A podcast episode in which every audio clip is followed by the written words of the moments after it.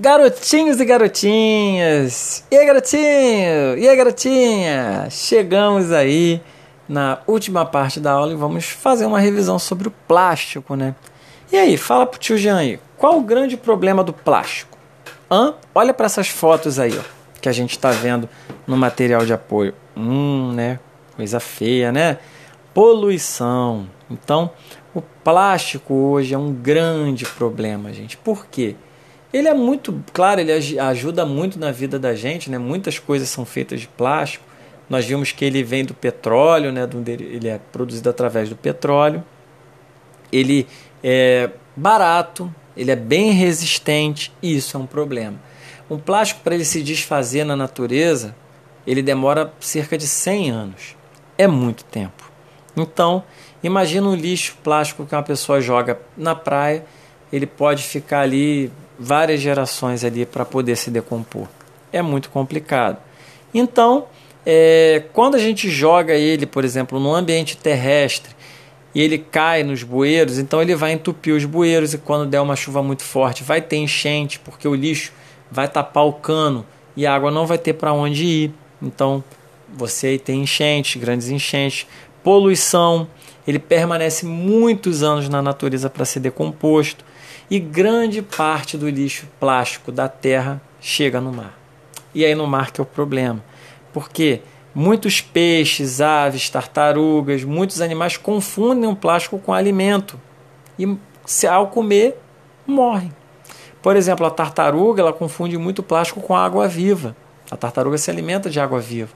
Então, ao ela ingerir o plástico, ela morre. É muito comum os veterinários, os biólogos andarem pela praia quando vê algum animal morto e aí vão fazer o estudo dele. É muito fácil encontrar plástico dentro do animal, no estômago. Quer dizer o que? Ele estava se alimentando disso. Então é um grave problema essa poluição. Que no ambiente terrestre, né, como a gente falou, causa poluição, entope bueiros, causa grandes enchentes. E o problema ainda é quando chega no mar, que vai matar esses bichinhos lindos aí. Olha só que foto triste que a gente vê. Uma tartaruga que provavelmente ela crescer, quando ela era bem pequenininha, ela se enroscou nesse plástico, o plástico ficou no meio do casco dela e ela foi crescendo e ficou com o casco torto, com aquele plástico ali, né? É muito triste.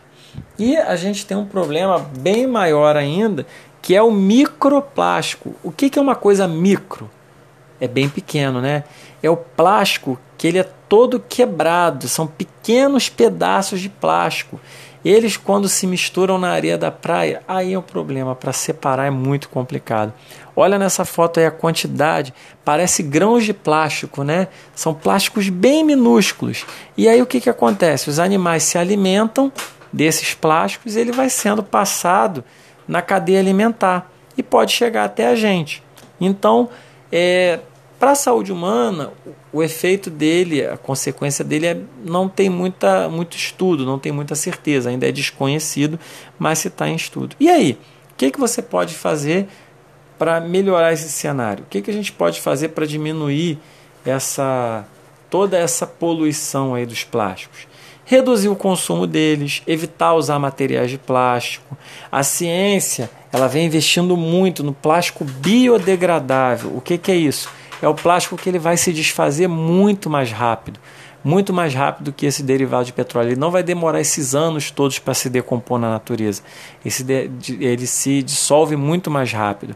É, no lugar de você é, usar copo descartável, na escola você usa uma caneca, para onde você for você leva uma caneca, diminui o uso de copos.